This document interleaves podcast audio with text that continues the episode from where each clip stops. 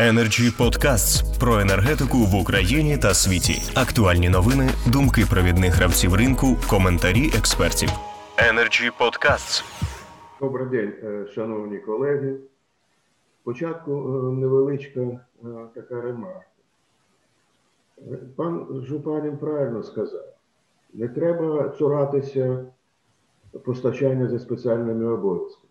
Це реальний механізм, який застосовується більшості, ну, великій кількості країн. І, до речі, нарешті у Франції по 23 рік включно чи 4 чи 7 мільйонів домогосподарств е, отримують газ е, за постачанням за спеціальними обов'язками. Це ж саме є і в Польщі. І дійсно те, що згадували пан е, Кучеренко, є реальні були реальні пропозиції секретаріату енергетичного співтовариства, як треба поміняти, не відміняти, а поміняти стратегію постачання за спеціальними обов'язками з тим, щоб передбачити всі ці негативи до яких, до речі, ми стикнулися зараз. На жаль, і пропозиції нашої експертної групи, і секретаріату, уряд е, не помітив, міністерство не помітило. Ну і маємо зараз те, що маємо. Я не буду коментувати зараз е, ті дії уряду, які він зробив. Вже до мене це сказали. Я хотів би просто відштовхнутися від головної теми нашої сьогоднішньої зустрічі це роль держави. Так от, перш за все, роль держави це газовидобуток. І з цього треба починати. Я хочу сказати, що в нас критична ситуація з геологорозвиткою.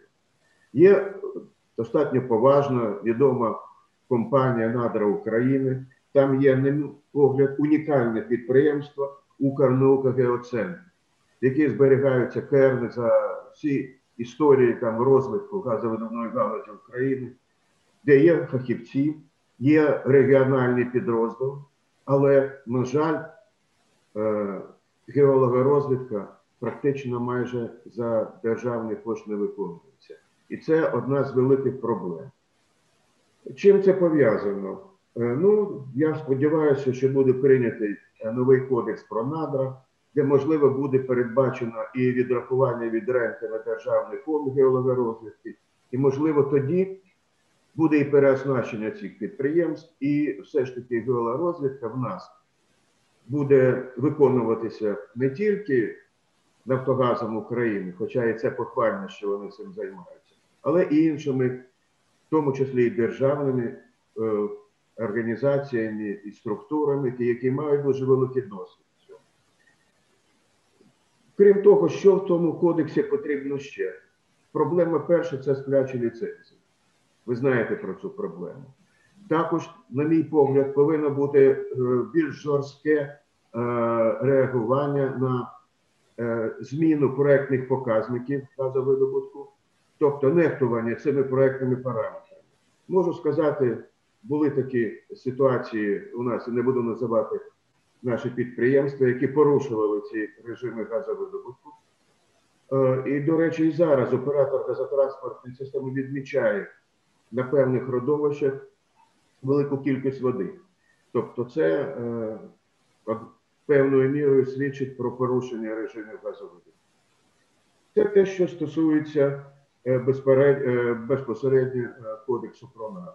Крім того, я хочу відмітити і позитив і е, підприємства е, безумов, і е, підприємство Нафтогаз, а саме наука Нафтогаз створив Дейтеру, де зібрані дані по наших родовищах. Ця робота повинна е, розвиватися, тому що це, по-перше, це е, обізнаність можливих потенційних інвесторів для заохочення і входження в Україну. Але також це просто інформування про те, що ми маємо на сьогодні. Загальна проблем, проблема, на мій погляд, ще е, е, вже якщо переходити до ринку, енергетичний омбудсмен. Про це вже давно йде мова. Був проект закону про створення апарату інституції енергетичного омбудсмена. Зараз е, нові зрушення з цього приводу, і е, це важливо, тому що регулятор е, не справляється з реагуванням на е, скарги, на звернення споживачів. Потрібно мати окрему інституцію, такого арбітражного спрямування, яка б захищала споживача.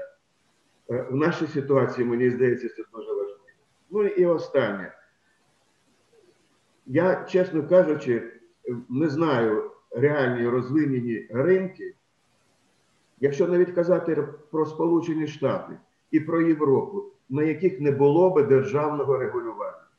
Ну, по-перше, е, є так, були і є зараз ще, до речі, в певних е, країнах так звані програми вивільнення газу. Що це таке?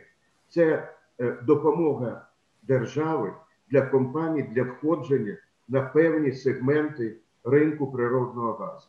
От, наприклад, такі програми були в Німеччині, в Австрії, в Іспанії, в Англії. Вони змушують домінуючих гравців віддавати частину свого ресурсу, частину своїх можливостей по інтерконекторах, видавати на вільний ринок.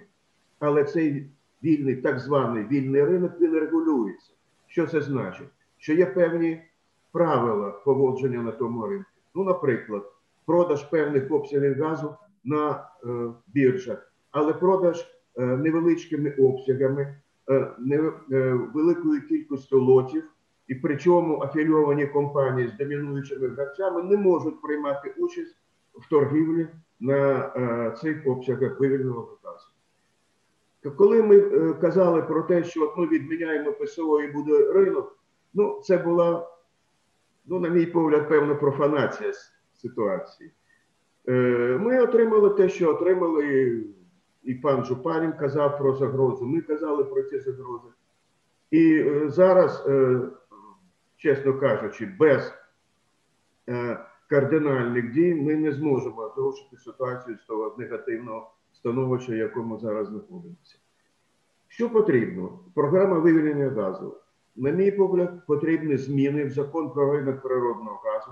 Це повинні бути тимчасові зміни на 2-3 роки, але потрібна чітка регламентація, як власник, домінуючий гравець на ринку, повинен поводитися зі своїм ресурсом. Це по-перше. По-друге, як цей ресурс повинен продаватися. І третє, е, хто і е, яким чином повинен купувати цей ресурс на біржу, безумовно. Я сподіваюся, якщо такий е, закон, тобто зміни в закон про ринок природного газу будуть прийняті, то з е, можливо квітня, можливо, з травня, ми все ж таки будемо поступово виходити з тої ситуації, якою зараз знаходимося. Інакше вона буде тільки поглиблюватися, незважаючи на всі так звані кардинальні рішення уряду. Дякую за увагу. Energy Club. Пряма комунікація енергії.